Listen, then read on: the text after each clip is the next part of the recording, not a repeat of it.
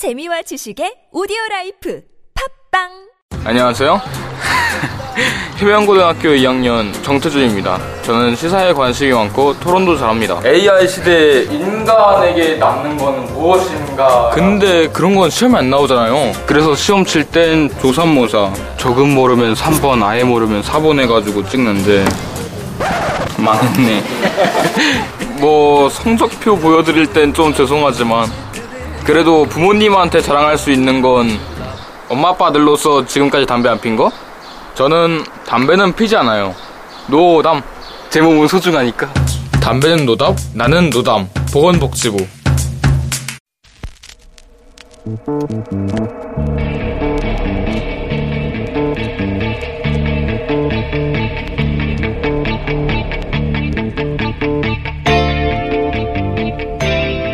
안녕하세요. 시사인의 김은지 기자입니다. 지난 15일 국회 본회의가 문도 열지 못했는데요. 보수 야당은 조국 민정수석의 경질 등을 요구하면서 본회의 참석을 거부했기 때문입니다. 그래서 예정된 본회의가 의결 정독수 미달로 개의조차 하지 못했는데요. 지난 15일 본회의는 여야 간 합의된 의사 일정이었습니다. 국회법에 따라 각 상임위와 법사위에서 올라온 무쟁점 민생 법안, 그러니까 여야가 합의한 법안을 처리하기로 한 날이었지만 문도 열지 못한 건데요. 여야정 협의체는 가동이 시작되자마자 사실상 와해됐고 협치라는 말이 무색해졌습니다. 정쟁 있을 수 있죠. 하지만 국회의 고유 책무마저 쳐버리면서 정쟁에서는 안 됩니다. 국민들이 여타 다른 기관보다 국회를 신뢰하지 않는 이유, 국회가 먼저 되돌아봐야 합니다. 11월 17일 뉴스공장 주말 특근 지금 바로 시작하겠습니다.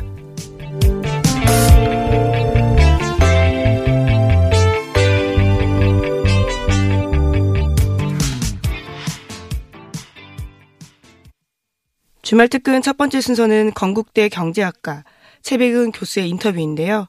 11월 12일 월요일 3부에 방송된 내용 다시 들어보시죠.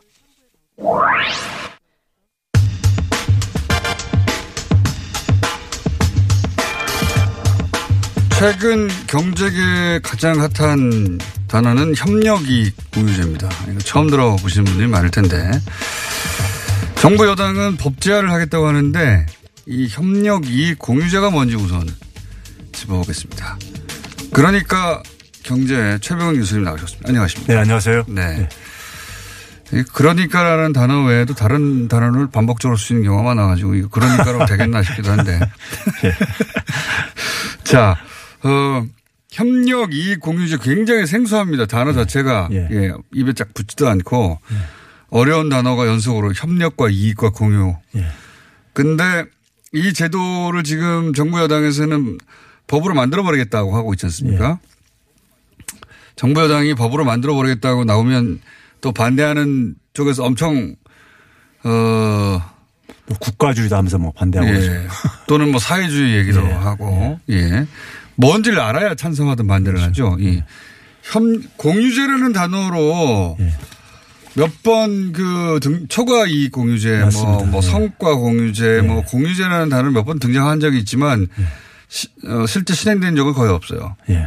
예. 우선 이 협력 이 공유제가 뭔지 한번 개념을 설명해 주십시오. 저는 경제라는 게요. 일반 사람들이 갖고 있는 상식하고 이게 에, 다르지가 않다고 믿는 사람이거든요. 예. 이렇게 연구한 사람이고요. 우리가 기본적으로 협력이 이루어지려면은 협력을 통해서 우리가 어떤 하나의 성과를 만들어냈을 때 같이 함께 그러니까요. 네.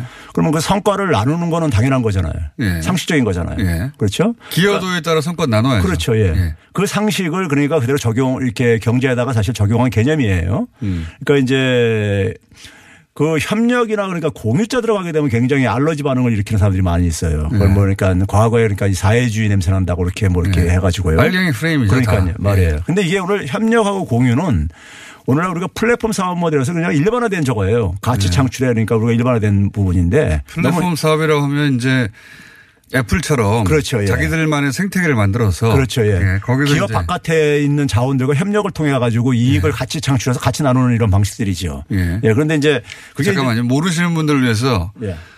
왜냐하면 이런 개념도 생- 플랫폼 사업이라는 개념도 생소하거든요. 네. 그러니까 뭐 애플이나 구글이나 네.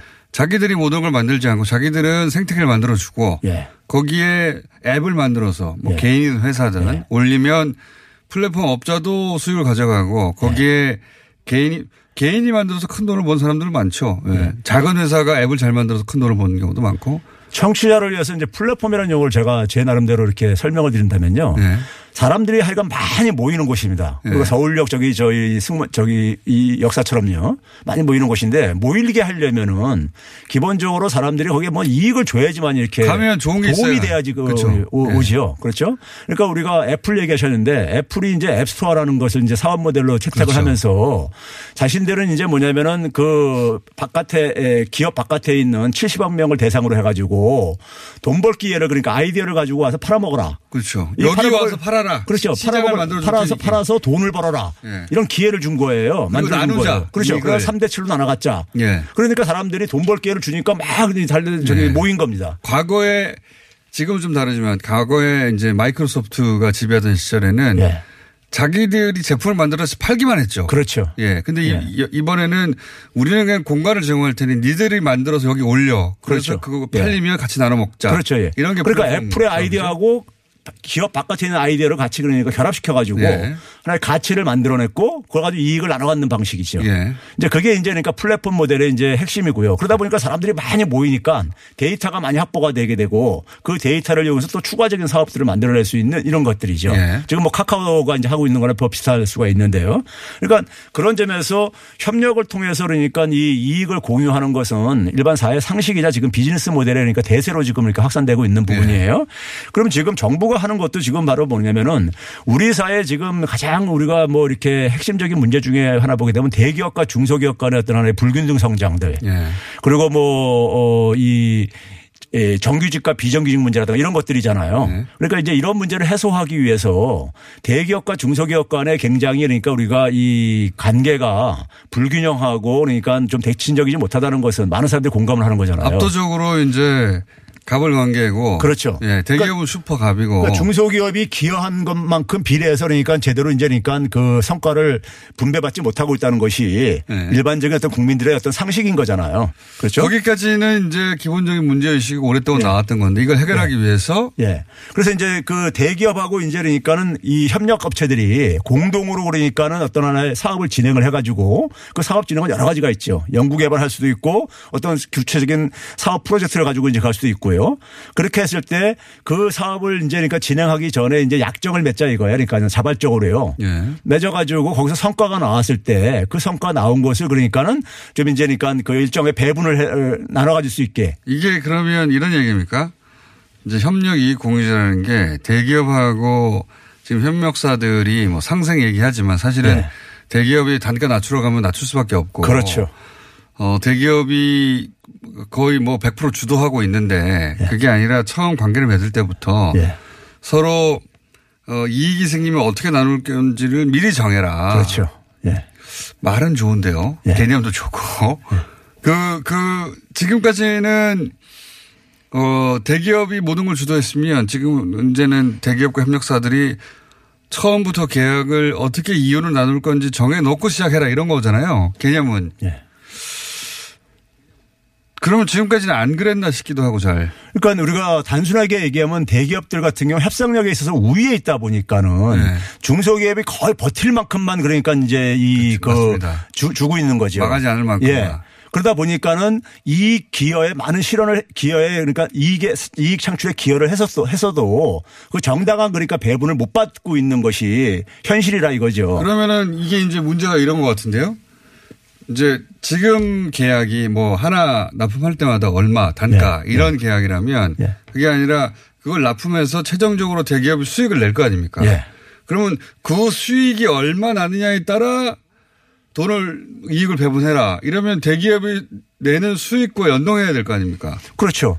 그러니까 이제 그 사전에 약정 몇 개 달려 있겠지만은 이건 그래서 이제 정부도 자발적으로 이제 그러니까는 기업들이 네. 왜냐하면 그 어, 사업마다 성격이 차이가 있을 수가 그렇죠. 있기 때문에 그러니까 이거는 기업들이 자발적으로 할 수밖에 없어요. 어려운데 이거. 예. 근데 이제 문제는 뭐냐면은 어, 그걸 이제 장려하기 위해서 정부는 이제 세제 지원을 통해서 이걸 좀 유도를 하겠다는 거예요. 그러니까 네. 이제 대기업도 만약에 기냥하라 그러면은 지금까지 기존에 그러니까 상당히 자신들이 이익을 보고 있는데 할 가능성이 없다 이거죠. 제로죠, 제로. 그렇죠. 네. 그러니까 인센티브를 주는 차원 속에서 끌어들이기 위해서 그래서 이제 에, 세금 혜택을 좀 주겠다. 음. 세금 혜택을 여기 참 여를 하게 되면은 세금 혜택을 주겠다는 거예요. 네. 그런데 제가 볼 때는 저도 이제 그러니까 마찬가지 공장장님 말씀 말씀처럼 이게 정부가 사실은 뭐 힘만 쓰고 별로 성과는 거두지 못할 것 같아요. 네, 강제할 수 있겠는가요, 과연? 그렇죠. 예를 들면 이런 거죠. 휴대폰인데 예. 삼성의 갤럭시라고 치면 갤럭시 중요 부품을 납품하는 곳이 있습니다. 예. 핵심 부품이에요. 근데 지금은 그 단가만 따지다가 앞으로는 갤럭시가 최종적으로 팔려서 생기는 이익과 연동시켜서 예. 만약에 그, 부, 그 갤럭시가 많이 팔리면 그 애초에 그 핵심 부품을 제공했던 업체도 좀 같이 연동해서 더 벌 수 있도록 그렇죠. 러닝 개런티 아닙니까? 예. 말하자면 예.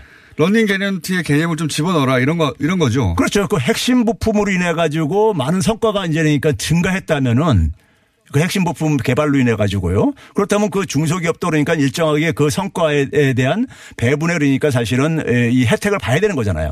그럼 그러니까. 그게 당연한 거죠. 예, 당연한 건데. 당연한 건데. 그게 안 되니까는. 안 되니까 예. 정부가 이제 그걸 이제 법으로 그러니까 만들어 가지고 예. 법, 이제 정부가 법으로 만들겠다는 것도 그러니까 기본적으로 그러니까 세제 혜택을 주기 위한 법을 만드는 거예요. 어, 이렇게 하는 업체에 대해서는 예. 세금 혜택을 세금 혜택을 주겠다 이거죠. 법인세도 뭐 인하해 준다거나 뭐 이런 식으로 이제 그러니까 지금 장려를 하겠다 이거예요. 근데 이제 대기업 같은 경우는 우리가 마케팅을 잘해서 네. 이, 이 여기 수익이 생긴 건데 핵심 부품을 어, 설사 납품했다 하더라도 그것만 가지고 이익을 어떻게 공유하느냐 이게 이게 전 세계 사례가 있느냐 이렇게 나올 수 있지 않습니까? 해외 사례가 있습니까? 해외에 사실 이런 경우들이 많이 있죠. 아 그래요? 예, 글로벌 약간 기업들이 희망이 생기네요. 글로벌 기업들을 보게 되면은 예. 뭐 그러니까 우리가 같은 제조업 중에서는 보잉이라든가 크라이슬러 자동차 업체는 크라이슬러라든가 음. 이런 업체라든가 그다음에 구글, 아마존 뭐 그러니까 IBM, 애플 뭐 IT 우리가 기업들도. 알고 있는 유수의 그러니까 기업들이 이런 방식들을 도입을 하고 있어요. 아, 유- 이런 개념의 그렇죠. 소위 최종 어 최종 이익과 예. 그 협력 업체들과 이익을 share하는 공유하는 그렇죠. 우리가 돈 많이 벌면 협력진들도 뭐 러닝 개념처럼 인센티브 좀 더 주고 이런 그렇죠. 식의 개념 계약을 한다고 한다는 거죠. 그렇죠. 예. 필요에 의해 가지고 소위 생태계를 튼튼하게 만드는 그렇죠. 방법으로. 음. 도움이 된다는 거죠, 기회니까요. 그래서 이게 근데 이, 개- 되겠는가. 이 개념이 있잖아요. 예. 그 2011년도에 2011년도에 그러니까는 그 이 정운찬 전 부총리 전, 전 총리하고 삼성의 이건희 회장하고 당시에 좀 논쟁이 있었었어요. 초과 이익 초과 공유제. 이익 공유제를 놓고선요. 당시에 이건희 회장이 이런 개념이죠. 예. 이익이 생각보다 더 많이 생기면 그럼 공유하자 뭐 이런 거죠. 이게 이제 이런 겁니다. 사실 정우찬 총리가 경제학자 출신이잖아요. 네. 그러면 이 초과 이익 공유제라는 것을 어디서 그러니까 이 이건 회장은 당시에 이게 듣보잡 취급했는데 네. 자기가 어렸을 때부터 경제학 수업을 쭉 공부하고 있는데 한 번도 들어보지도 못한 어떤 용어다 이랬는데 이건희 회장이 정확한 어디 뭐 공산주의 국가에서나 쓰는 말인가 나는 모르겠다 이런 식으로 그렇죠. 말하죠. 그 말이 그 제가 그대로 옮기면 이런 얘기를 했습니다. 초과이익 공유제라니 그 말이 사회주의 국가인지 자본주의인지 공산주의에서 쓰는 말인지 모르겠다. 기업가 집안에서 자기가 자랐고 학교에서도 경제학을 공부했는데 그런 말을 들어보지 못했다. 초과 이익 공유잖아요. 예. 근데 제가 얘기하는 건 경제학을 잘못 공부했다. 아니면 제대로 공부 안 했다고 제가 이렇게 수업 시간 학생들한테 얘기를 하는데 이, 네. 이 부분을 가리키면서요. 우리가 흔히 시장이 독점적일 경우에 네. 거기서 이제 그러니까 독점적인 지배력으로 인해서 독점 이윤이 발생한다 그래요. 네. 그 독점 이윤을 우리가 초과 이윤이라고 부르고요. 네. 이윤은 우리가 일반 사람들이 수익이나 이익으로 부르는 개념입니다. 같은 개념입니다. 네. 그러니까 초과 수익이라는 것이 독점적인 지배력에서 발생하는 건데 독점적인 지배력은 두 가지 경우에 발생합니다. 하나는 뭐냐면 소비자를 대상으로 해가지고 자기가 유일한 공급자일 때 네. 독점적인 그렇죠. 이익도 발생하고 반면에 기업이 수요자인 입장이 있어요. 네. 그러니까 삼성전자나 현대자동차 같은 경우 협력업체들에 대해서는 수요자입니다. 네. 부품을 납품받으니까요. 그러니까 수- 유일한 수요자기 때문에 또 이제 독점적인 이- 이치에 있어요. 음. 그렇죠. 바로 바로 때가 거기밖에 없으니까. 바로 요 부분을 가지고 요 네. 부분에서 발생하는 것을 가지고 우리가 경제학에서 수요 독점적 착취라고 부릅니다. 아 그러니까 쉽게 얘기하면 그 시장에서 그 물건을 사줄 업체는 여기 한 군데밖에 없으니 그렇죠. 가격 단가를 후려쳐서 낮게 받는다. 그렇죠. 예. 그 이제 협상력의 차이로 인해서 결국 지배력으로 인해서 발생하는 그 독점 이윤을 음. 예. 수요 독점적 착취라고 그 영어로 이제 우리가 exploitation이라는 용어가 있는데 예, 그게 우리말로 착취죠. 번역하면 착취예요. 그렇죠. 그렇게 용어가 주류 경제학에서 그렇게 돼 있는 아, 거예요. 사회주의 용- 경제. 예. 일반 이건 경제학 원론 책에도 다 나오는 얘기들입니다. 그러니까요. 그러니까 제대로 공부 안 했다는 얘기인 거고 자, 그랬을 때 이 부분이 그러니까는 네. 이 부분을 가지고 그러니까 뭐 사회주의 공부를 뭐 많이 이런 하지 않으셨겠죠. 공부를 많이 하실 필요 없지 그러니까? 공부를 그러니까 잘못? 네. 어쨌든 책에 있는 얘기가 아니라고 하는데 책에 있는 이야기다 이야기는 그렇죠. 음, 그렇죠. 근데 저는 제가 볼 때 지금 우리나라 있고 우리나라 대기업들이요. 지금 상당히 심각한 문제가 새로운 수익 사업을 못 만들어내고 있어요. 네. 제가 그 현금은 굉장히 많잖아요. 예. 못 만들어내고 있는데 이 대기업도 굉장히 위기 상황입니다. 그래서 새로운 수익 사업들을 만들어내야 되는데 그 아까 이제 삼성전자 같은 경우 보게 되면은 이제 그러니까는 뭐 인공지능 사업에 진출하겠다는데 인공지능이요? 그 인공지능 사업을 그러니까는 이제 그 분야로 진출하겠다는데 해외 이제 그 관련 분야들을 되게 M&A 인수합병을 통해서 하려고 해요. 그렇죠. 근데 인공지능이 발달하려면요. 빅데이터가 이제 이게 만들어져야 됩니다. 뒷받침이 돼야 돼요. 네. 빅데이터는 바로 플랫폼 사업 모델에서 가능한 거예요. 네. 플랫폼 사업에서 많은 사람들이 참여하면 거기 데이터가 만, 존재하기 때문에 네. 결국 우리나라에서 플랫폼 사업 모델을 만들어야지만이 우리나라에서 자생적으로 그러니까 인공지능 발달이 가능한 거예요. 네. 근데 이제 과거에 이- 이미 개발되어 있는 해외 업체를 사겠다는 거 아닙니까? 네, 사, 사는 거 가지고는 제가 볼 때 일시적인 효과뿐이 없다 이거죠. 그게 뒷받, 무슨 그게 계속. 네. 개발되려면은 국내에 그러니까 플랫폼 사업 모델 생태계가 이게 그러니까 확산돼야지만 이제 가능하다는 얘기인데 제가 아까 이제 애플의 앱스토어를 얘기하셨는데 그 앱스토어가 한참 인기 초창기에 인기 있을 때 삼성전자 이제 뭐 이제 임원하고 제가 이제 어느 행사장에서 이제 한번 얘기한 적이 있었는데 삼성도 이런 플랫폼 사업 해야 되지 않겠냐? 아니 그래 그 당시에 이제 앱 개발 이게 막 하다 보니까 삼성전자도 이거 금세 할 수 있다 그러더라고요. 금세. 근데 그러고 나서 두 달 후에 신문 보도를 통해서 제가 접한 게 뭐냐면은 그 앱 초기에 앱 개발자들을 다 채용해 버리더라고요. 제가 그걸 보면서 삼성전자는 뼛속까지 제조업체구나. 네? 그렇게 그 플랫폼을 만들 생각을 하지 않고 그렇죠. 초반에 앱 잘 만드는 사람을 고용해 버린다. 그렇죠. 예. 그걸 보면서 그러니까는 삼성은 앱 플랫폼 사업을 성공시킨 적이 없어요. 한 그러다. 보니까 결국 스마트폰 기기 사업체로 지금까지 그러니까 이렇게 남아 있는 거잖아요. 네. 그러니까 그게 이제 바로 뭐냐면은 사업 모델이 지금 그러니까 근본적으로 변화하고 있거든요. 협력을 통해서 이익을 공유하는 방식으로요. 여기에 대한 그러니까 이게 마인드가 이해가 안 돼 있다 보니까는 이게 새로운 만나보시죠. 수익 사업 모델도 못 만들고 있는 겁니다. 아, 이거 재밌다. 삼성, 삼성적이고 우리나라 대기업적입니다. 그렇죠. 어, 그거 좀 잘해. 걔들 고용해. 예. 돈 많이 줘가지고 고용해. 그, 그 사람들이 그러면 앱을 만들 수는 있지만 생태계를 만든 사람들은 아니니까. 그렇죠. 예. 아니 애플은 지구상에 70억 명을 대상으로 이제 아이디어를 했는데 네. 이거 수십 명 해봤자 이게 경쟁이 되겠어요. 생태계 못 만들죠. 그- 그게 이건희 회장이 천재들을 데려다 써야 된다. 그 마인드하고 연결된 게 아닐까. 어쨌든 협력 이익 공유제라는 건 그런 것이고 법제화를 시도하고 있는데 우리나라 대기업의 생리상 예. 과연 이걸 어, 받아들일 것인가 어, 혹은 뭐 만들어 낼 수 있을 것인가 우리 정부 여당이 실효성에 관한 이야기 앞으로도 이 관심을 가지고 지켜보겠습니다. 협력 이익 공유제라고 불립니다. 자, 경제 라인이 이제 바뀌었어요. 경제 라인이 바뀌었어도 정부의 정책 기조가 바뀌지 않는다면 그 사실 큰 의미가 없다고 저는 생각하는데 네. 왜냐하면 그 소위 투톱이 만들어낸 이 방향성이 아니니까요. 네. 이 정부 정책, 그러니까 이 정부를 구성하는 사람들의 전체적인 세계관이 그러한 거니까 저는 뭐 사람 바뀌는 거 가지고 막 이렇게 하는 게 별 의미는 없다고 생각합니다. 그분들이 어, 바뀐다고 라인이 그 정책 기조가 바뀌겠는가? 정책 기조가 바뀌지 않으면 똑같은 거 아닙니까? 예. 어떻게 보시면 정책 기조가 바뀌겠습니까? 저도 동의합니다. 예. 100% 동의하고요. 예. 기본적으로 이제 그동안에 어쨌든 간에 뭐 김앤장 불협화음이 예, 김현장. 이게 이제 국민들이 볼 때 좀 이제 약간 불편하게 자꾸만 어쨌든 간에 언론들에서 이렇게 조장도 하고. 했었잖아요. 그래서 이제 그게 이제 정부, 어, 청와대 입장에서는 부담스러웠을 것이고요. 예. 근데 이제 교체했는데 한 가지 달라진 게 뭐냐면요. 예. 올해 이제 시정연설에서 대통령께서 시정연설에서 그 작년 기조하고 기, 본적인 기조는 똑같은데 네. 현재 경제 상황에 대한 진단이 하나 바뀐 게 있어요. 어떻게 바뀌겠습니까? 지금 이제 현재 상황이 어려움이 예. 우리나라 이제 그러니까 주력 산업인 제조업의 위기에서 이게 비롯되고 있다. 예. 그래서 이 산업 구조의 이 문제의 변화 속에서 이게 겪는 어떤 고통으로 이렇게 진통으로 이렇게 진단을 하셨어요. 예. 진단을 했기 때문에 결국은 그 부분을 해결하려면 결국 혁신 성장이 그거와 관련된 부분입니다. 예. 근데 이제 그 이전까지는 혁신 성장은 사실 무게 중심에 있어서 조금 약간 좀 뒤처지는 부분이었었어요. 있었습니다. 소득주도 성장이 그렇었죠. 예. 그러다 보니까 이게 이제 갈등으로 이제 좀 이게 이게 비춰질 수 있었던 것이들이고요. 근데 이제 이 부분이 대통령께서 정리를 했기 때문에 사실은 에, 그 신임 이제니까 정책 실장이나 예. 신임 이제 뭐 부총리 되실 분이나 이 부분에 대해서는 서로가 이제 그러니까 합의가 이루어졌을 것 같아요. 예. 그러면은 결국은 이제 그러니까는 표면적인 갈등은 갈등은 표면으로 될 가능성은 저는 거의 없다고 봅니다.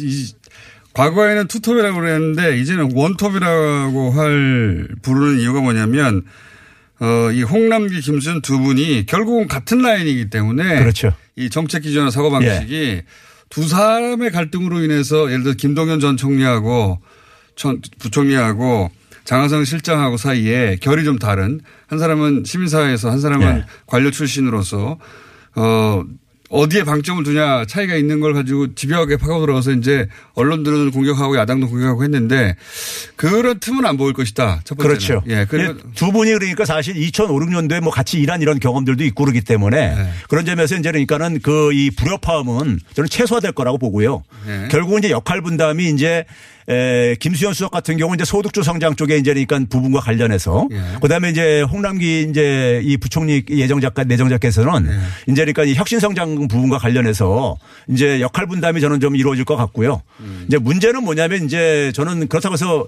이 근본적인 문제는 좀 남아 있다고 봐요. 혁신 성장이 성과를 만들어내야지만이 그렇죠. 내지 않으면은 결국 소득수 성장도 계속 브레이크 걸릴 가능성이 있어요. 계속 시비가 걸리겠죠. 그렇죠. 예. 예. 그런 점에서 이제 그러니까는 이 그건 남은 숙제이고요. 숙제이고 근데 이제 과거처럼 그러니까 김현장처럼 그런 갈등은 좀 이제 좀 가, 가라앉을 거다. 저는 이렇게 보고 있습니다. 저는 이제 말씀 듣다 보니까 이 삼성이 플랫폼 사업을 할 수 있는 DNA가 있는지 없는지는 모르겠으나 네. 삼성전자는 사실 그 자체로 대단한 기업 아닙니까? 그렇죠. 세계적인 예. 기업이고 그 이윤도 엄청나고 정말 대단한 기업인데 거기서 그런 DNA가 있어서 그 작업력을 가지고 생태계 그 조성에 나갔으면 어마어마한 혁신이 있었을 것 같은데요. 그렇죠. 아깝습니다. 예. 너무너무 안타까운 일이죠. 그러니까요. 예. 그, 그걸 그냥 앱 개발자로 사버리는 방식으로 예. 지금은 뭐 다른 생각을 가지고 있을 수도 있겠습니다만 그 구글이나 애플이나 결국은 그런 생태계를 어떻게 만들 것인지에 집중하면서 어마어마하게 성장했잖아요. 그렇죠. 아깝습니다. 결국은 새로운 사업 모델에 얼마나 빨리 적응을 하느냐가 결국은 이제 그러니까 비즈니스도 결국은 성패를 좌우할 수밖에 없어요.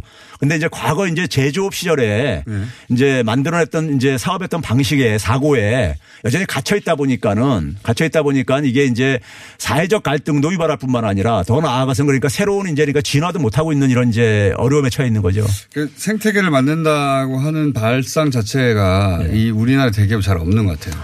맞습니다. 예, 왜냐하면 기, 기존의 기업의 관념은요. 네.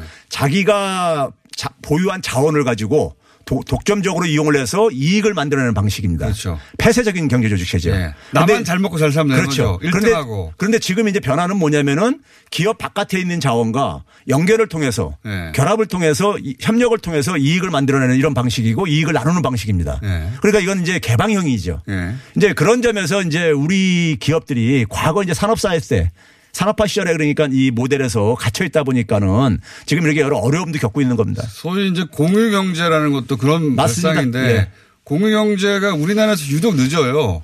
그 이유도 바로 그거예요. 이 그런 바- 사고방식 네. 자체가 기업한테 잘 없는 것 그렇죠. 같습니다. 예. 같이 현대차가 차량 공유 서비스 사업에 늦게 들어가는 것도 바로 그런 부분이 취약해서 바로 이제 발생한 이 네. 공유. 가, 그 빨갱이 아니야 그렇죠. 공유. 예. 왜 나눠? 예.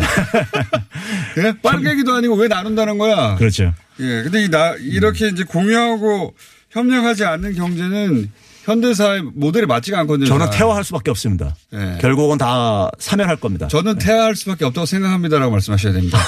저는 태화할 수밖에 없다고 하면 어떡합니까, 교수님? 아이, 자, 바쁘시다 보니까. 예. 네. 아, 요 재밌는 주제였습니다. 이 공유경제라고 하는 단어가 굉장히 멀게 느껴지는데 이거 일상에 들어왔어요. 맞습니다. 세계적으로. 예, 예. 근데 이 공유 경제 모델이 우리나라에서 유독 늦었습, 늦습니다. 아니, 왜 그렇게 이익을 나눠야 돼? 혹은, 어, 검증되지 않는 모델이라고도 하고. 이미 검증됐어요, 전 세계적으로. 검증됐죠. 예. 미국의 지금 뭐냐면 GM이나 GE가 제너럴 일렉트릭이 다우조스에서 탈락됐어요. 예. 그리고 대부분 들어가 있는 지금 상위 랭킹 기업들이 어떤 기업에 다 이런 저 플랫폼 기업들이에요. 공유 기업들. 공유적인 예. 사업 모델로 하는 기업들. 아무리 돈이 많아도 예. 아무리 천재를 고용해도 전체 인구를 상대로 한 머리 집, 집단 지성이 이길 수가 없는 겁니다. 맞습니다. 그 거거든요. 그 단순한 진리를 모르고 있어요. 그러니까 엘리트 몇 명 가지고 하는 사업의 시대가 네. 점점 저물고 있는데 그렇습니다. 어쩌면 삼성전자가 돈을 너무 잘 벌고 있- 있기 때문에 이걸 못하고 있는지 네. 모르겠어요. 지금 사실. 지금 사실 반도체도 옛날 사업이잖아요. 네. 예? 지금 이제 반도체 호황 때문에 지금 어쨌든 간에 연명을 하고 있지만은 사실 반도체 끝나고 나면은 뭘 가지고 먹고 살 저는 굉장히 저기 저 걱정스러워요. 그건 삼성이 알아서 할 일인데. 우리가 삼성까지 걱정해 줄 만큼 삼성이 이 약하지 않습니다. 근데 그 문화가 그렇다는 게 안타까운 거죠. 문화가. 네. 방금 삼성전자 출근 버스에서 뉴스 공장 듣고 있다. 문자 왔어요. 아, 삼성전자 출근하는 버스에서 예, 직원들이 이 뉴스 공장을 듣고 있다고 합니다. 네. 건의해 주십시오. 출근하시면. 오늘 여기까지 하겠습니다. 어, 최병훈 교수님이었습니다. 감사합니다. 네, 감사합니다. 네, 늘 그렇듯이 격정적인 말씀을 쏟아낸 인터뷰였습니다. 그래서인지 청취자분들의 반응도 늘 뜨거운데요. 5240번님은 최배근 교수, 참 지식인, 느낌표 3개까지 찍어주시고요. 참 경제학 박사님이시네요. 라고 문자 주셨습니다. 5895번님은요, 최배근 교수 good good good 하셨습니다. 박연조 님도 재미있는 경제학 강의라고 보내주셨는데요. 최배근 교수 인터뷰는 정말 라디오로 듣는 미니 경제 강의 같기도 합니다. 제작진 얘기를 들어보면 뉴스 공장에 출연할 경제 전문가 찾기가 쉽지 않다라고 하는데요. 그래서 최백은 교수님 있어서 더 든든하다라는 이야기도 하고 있습니다. 네, 뉴스 공장 주말 특근 두 번째 순서는 조승수 노회찬 재단 준비위원회 공동 실행위원장 인터뷰입니다. 예, 벌써부터 좀 마음 한 구석이 아려오기도 하는데요. 11월 15일 목요일 4부에 방송된 내용 이어서 들어보시죠.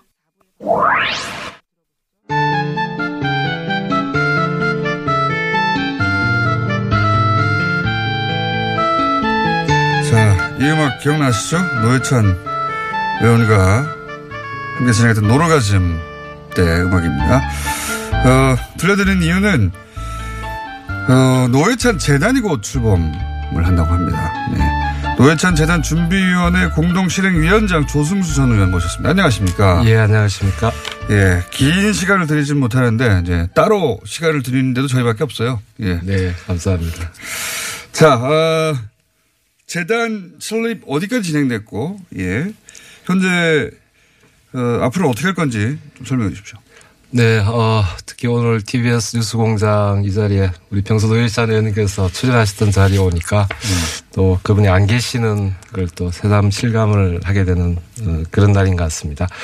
아, 지난 9월 9일 날 어, 노일찬 의원님 49세 때 예. 어, 우리 방송인 김미화 또, 어, 박찬욱 감독님 등 18분이 어, 노회찬 재단을 제안해 주셨고요. 그래서 어, 10월 20일 날 약 600명의 분들이 어, 노회찬 재단 준비위원으로 참여해 주셨습니다. 어, 그리고 지금 어, 지난 12일 이틀, 어, 3일 전이죠. 어, 저희 16명의 발기인이 모여서 예. 어, 발기인 총회를 어, 해서. 이사회 구성하고 이사장을 선출했습니다. 발기인 총회까지 했다. 네. 예. 그럼 일반인들이 노회찬 재단의 후원 회원으로 아직은 가입할 수 없죠. 아닙니다. 지금 저희가 있습니까? 세무서에 임의단체로 등록을 해서 예. 어, 이미 지난 10월 8일부터 아, 10월 8일 부터. 네, 후원 회원을 받고 있습니다. 몇 명이나 됐습니까, 현재? 아, 뭐 어, 아직 공개할 수준은 아닙니다만은 뭐 예. 출연금과 또 평생회원, 월회원에서 많은 분들이 참여해 주시는데요.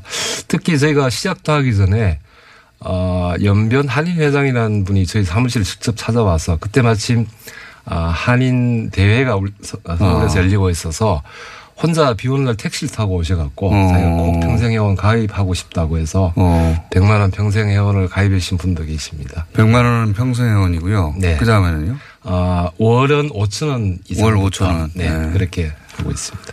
지금 홈페이지에 지금이라도 들어가면 어, 네, 가능합니다. 가, 입할 수 있다는 네, 거죠. 모든 안내가 되어 있습니다.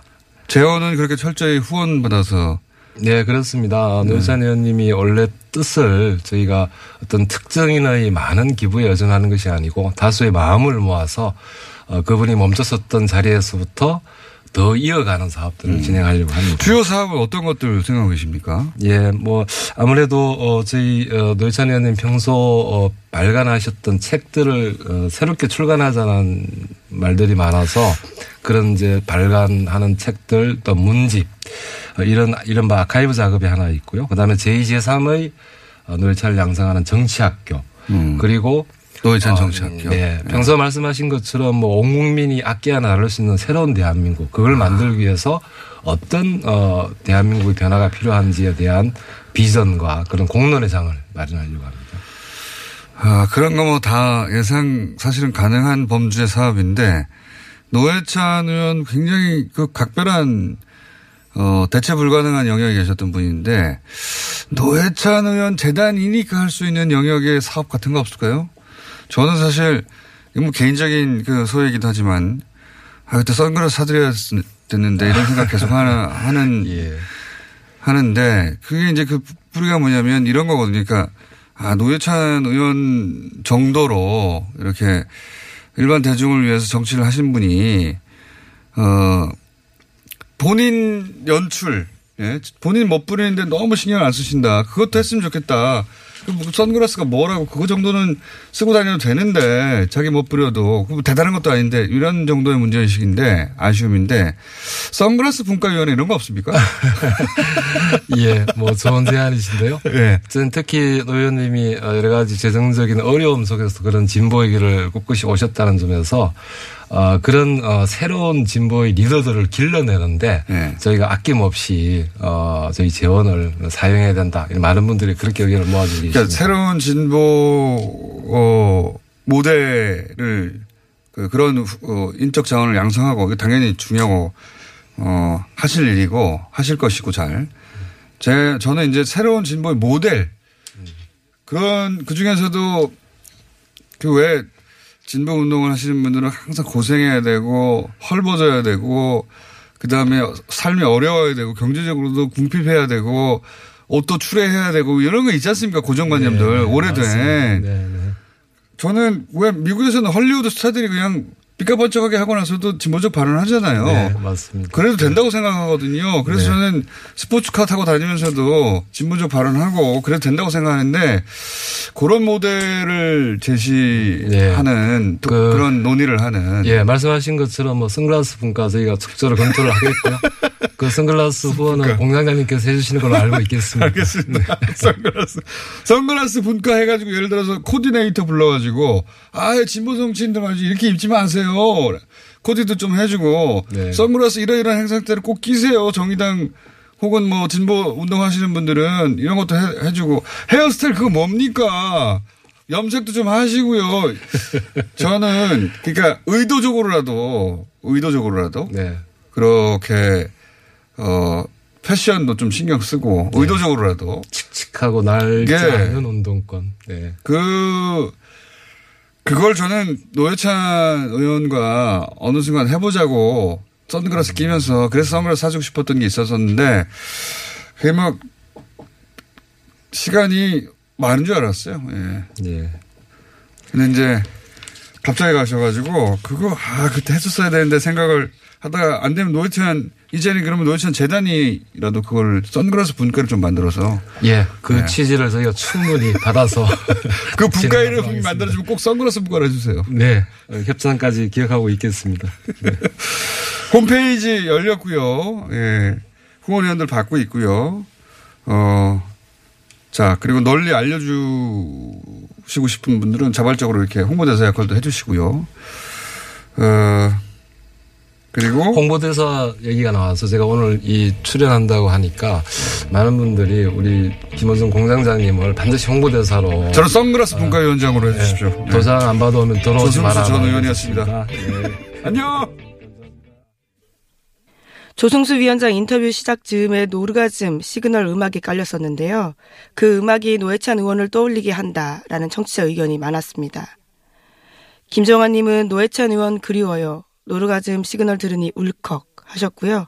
7737번님은 노회찬 의원이 없었다라는 걸 오늘 다시 깨달았네요. 어딘가에 계실 줄 알았는데 라고 문자 주셨습니다. 노회찬 재단에 동참하겠다. 관련 정보를 달라라는 문자 정말 많았는데요. 0927번님은 이름만 들어도 마음에 울림이 노회찬 재단 많이 알릴게요. 라고 문자 주셨습니다. 김홍구님은 노회찬 재단 후원 계좌 부탁합니다. 라고 요청하셨는데요. 포털 사이트에서 노회찬 재단 검색하시면 노회찬 재단 홈페이지 쉽게 들어갈 수 있습니다. 인터넷으로 후원회원 가입할 수 있고요. 그게 여의치 않으신 분들이라면 우편과 이메일 접수도 가능하다라고 합니다. 많은 관심 부탁드리겠습니다.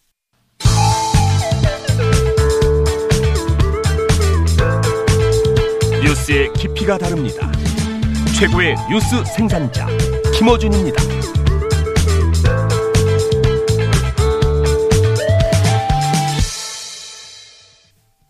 주말 특근 세 번째 순서는 원정우 대표 코너인데요. 저도 참 좋아하는 코너입니다. 11월 13일 화요일 4부에 방송된 내용인데요. 다시 들어보시죠.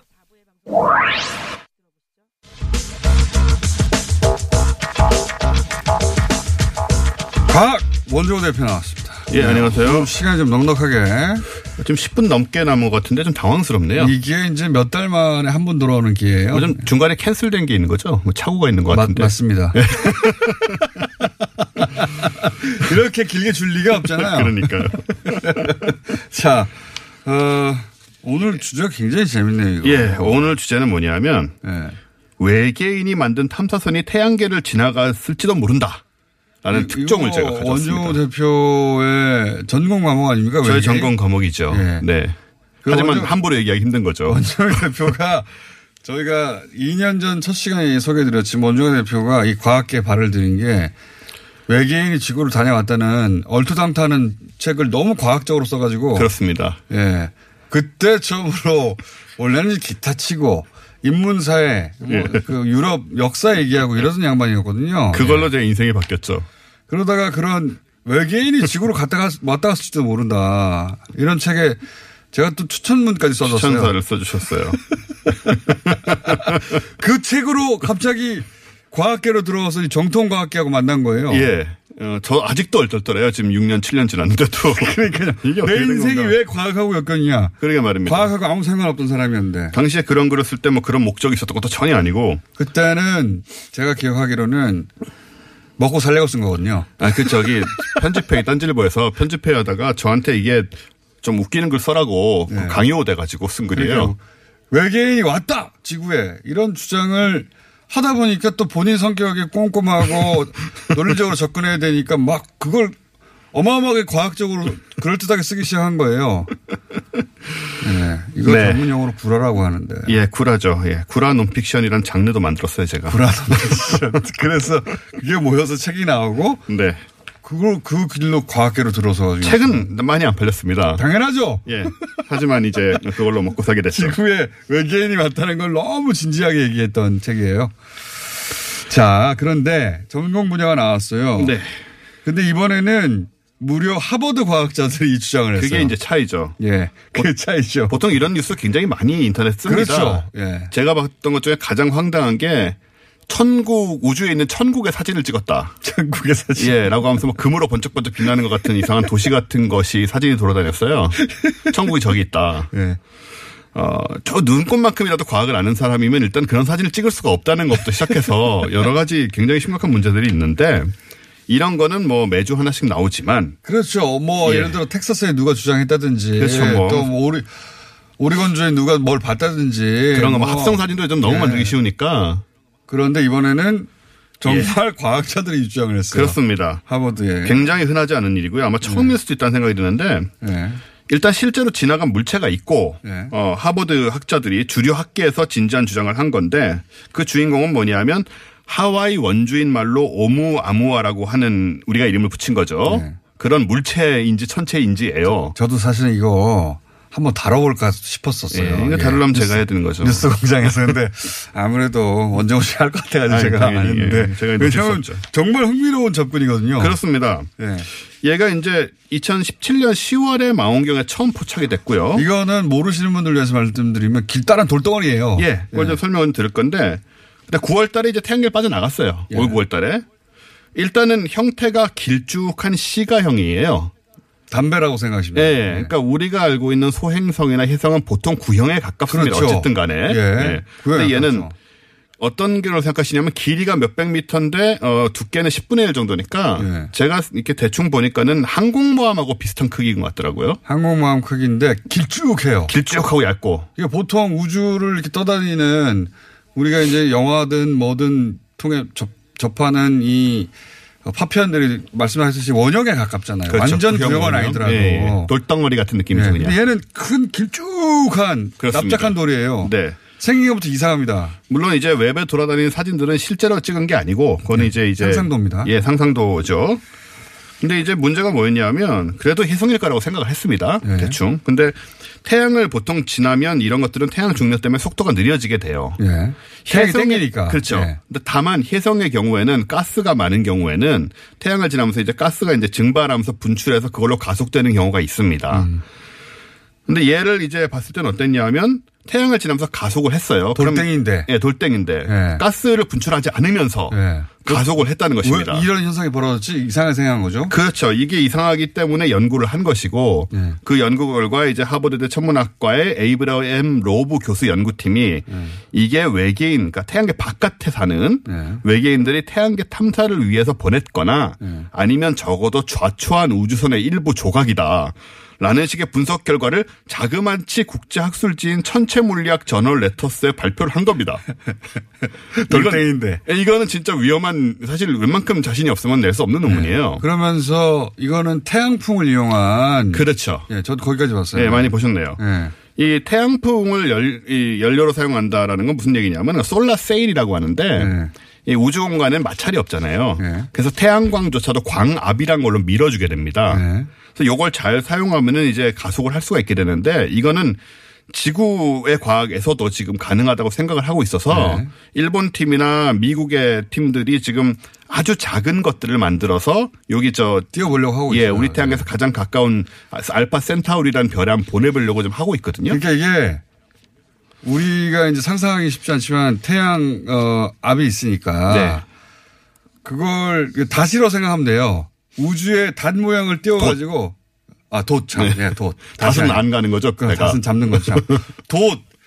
그 범선에 돛 같은 그렇죠, 걸 그렇죠. 띄워서 똑같아요. 아주 크게. 예, 우주의 범선을 띄우는 겁니다. 근데 대신 바람 대신에 태양풍을 맞아서 간다. 그런 거죠. 예. 그게 가능하다는 건데 존재하니까 그게 그런 예. 압력이. 우리도 이제 기술적으로 그거를 구현할 수, 있- 곧 구현할 수 있는 상황이니까 우리보다 발달한 외계인이 뭔가 그런 걸 보내지 않았겠느냐. 예.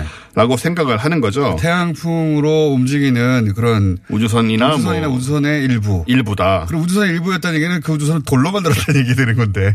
근데 이게 돌인지 아닌지 사실 모릅니다. 아, 하긴 그렇죠. 예, 정확하게는 알 수 없고요. 아무도 올라가 보지는 않았으니까. 우리가 망원경으로 실제로 찍은 사진을 보면 지금 웹에서 보는 이런 사진이 아니고 그냥 길게 점 하나 짝 찍혀 있는 거예요. 막대. 예, 아직 확인이 안 되죠. 뭐.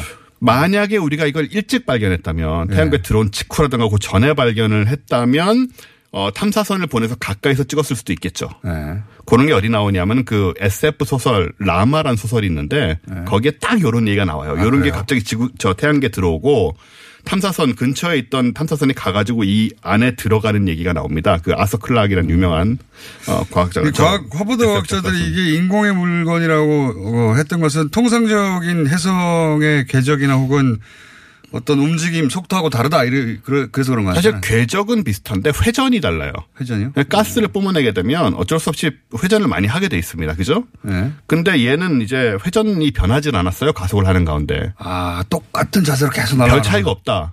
그래서 가속을 하면서 분출된 물질이 없는 것으로 보이는 거죠. 네. 그렇다면 가속을 할수 없어야 되는데 그렇죠. 가속을 했다는 거는 말은 뭔가 동력이 있을 수 있다는 얘기입니다. 음. 그게 태양광이든 뭐든 간에 물론 이제 저 같은 사람이면 이런 경우에 거기 원자력 엔진이 탑재돼 있었다든가 이런 식으로 얘기할 수 있겠지만 과학자들은 그런 생각을 한다는 그런 말을 할 수는 없거든요. 네. 그러니까 그나마 가능성 있는 게 태양 근처에서 태양풍으로 광압으로 속도를 낸 것이 아니겠느냐. 음. 돌인지 아닌지도 확인이 안 된 거군요. 안 사실은. 되죠. 확인할 수가 네. 없습니다. 그건. 예, 너무 멀리서 보고 있기 때문에. 다만 그 모양을 알 수 있는데 그 예. 모양이 그러니까 우주선에서 떨어져 나왔거나 우주선이 그러니까 그 소위 그 외계 생명체가 태양광을 이용한 가속. 어, 가속을 하도록 만들어서 보낸 물건일 수도 있다. 그런 것 같지 않느냐. 그리고 이 길쭉한 게 되게 태양계 내에서는 이런 무- 형태의 없으니까. 물체가 보고된 적이 없고요. 그래서 무려 하버드의 과학자들이 진지하게 연구해가지고 발표를 했어요. 물론 반대도 있습니다만은 네. 일단 이런 주장이 나왔다는 것 자체가 굉장히 참신한 일이고요.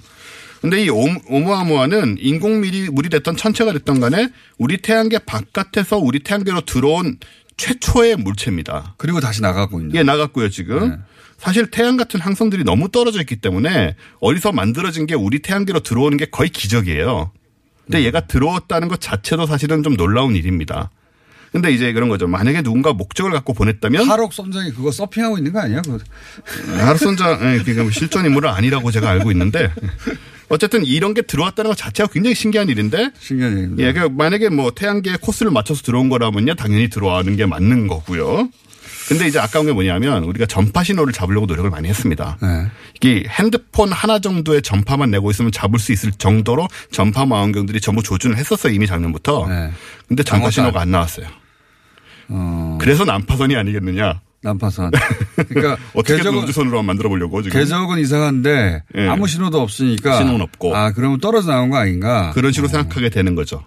근데 이제 이게 자연적인 뭐 소행성이나 해성 으로 네. 보기에는 움직임도 좀 이상하다. 이상하고 형태도 소행성으로 보기엔 형태도 이상하고. 아. 우리가 알고 있던 그 천체 물리학의 관점에서 천체학의 그렇죠. 물- 관점에서는 이런 일이 없었다. 왜냐하면 태양계 내부에 뭐 소행성이나 해성이 엄청나게 많습니다. 우리가 아는 것만 해도. 그렇죠. 근데 이렇게 길쭉하게 생긴 게 한 번도 있었던 적이 없어요. 근데 얘는 그것도 외계에서 날아왔단 말이죠. 완전히 또 바깥에서. 빠져나가고 속도도 네. 이상하고. 그러니까 뭔가 좀 의심을 품을 만한 어떤 개연성들이 있는 거죠. 그러니까 과학자들이 그렇게 진지하게 나섰겠죠. 과학자들이 그, 그동안 기회를 보고 있다가 네. 요 정도는 발표할 만하다 하고 지금 속마음을 좀 드러내는 겁니다. 사실 다 외계인 찾고 싶어 하거든요. 그 기관도 있잖아요. 세티 연구소라고. 세티 연구소가 있죠. 세티는 보통 이제 전파 망원경으로 전파 추적하는 건데 이런 거는 이제 단지 외계 생명뿐만 아니고 지금 이것도 마찬가지지만 외계 문명을 찾으려는 노력이죠. 가- 뭐 발견하면은 뭐 엄청난 정말 충격이고. 어, 전문 분야 있습니다. 오죠. 다음 네. 주에 한 번 더 하죠. 이거 재밌습니다. 아, 예, 예. 안녕! 인류가 디지털로 영생을 꿈꾼다. 이런 주제를 아침 시사 라디오 프로그램에서 다루는 거 본 적 있으신가요? 김호준 뉴스공장이니까 사실 시도할 수 있었던 그리고 존재할 수 있는 아주 특별한 고정 코너입니다. 김호준의 뉴스공장이 시작할 때부터 함께해온 원년 멤버이자 고정 코너이기도 한데요. 이런 코너 뉴스공장에 있었으면 좋겠다 하는 아이디어 있으면 언제든지 뉴스공장으로 의견 주십시오. 뉴스공장은 늘 변화와 새로운 시도 꿈꾸고 있습니다. 50원 유료 문자 샵 0951번이나 카카오톡 플러스에서 TBS에서 친구 맺기 하시면 카카오톡으로 의견 보낼 수 있습니다. 네, 지난주 목요일이 수능일이었는데요. 저도 10년 전에 그 시간을 지났던 기억이 새록새록 떠오르더라고요. 그 시간이 그 당시에는 제 인생 전체를 규정하는 게 아닌가라는 두려움도 있었는데요. 되돌아보니 인생의 한순간이었습니다. 물론 그 시간을 지나온 사람만이 할 수 있는 여유 있는 이야기이기도 한데요. 그래도 정말 수고 많으셨고, 하지만 그 시간에 너무 갇히지 말라라는 말씀 드리고 싶습니다. 우리는 모두 매일매일 성장하는 소중한 존재이기 때문이다. 라는 이야기 하고 싶은데요. 요즘 미세먼지 정말 심합니다. 부디 주말에 생존하시고요. 다음 주에 다시 뵙겠습니다. 뉴스공장 주말 특근 오늘 준비한 순서는 여기까지입니다. 감사합니다. 시사인 김은지였습니다.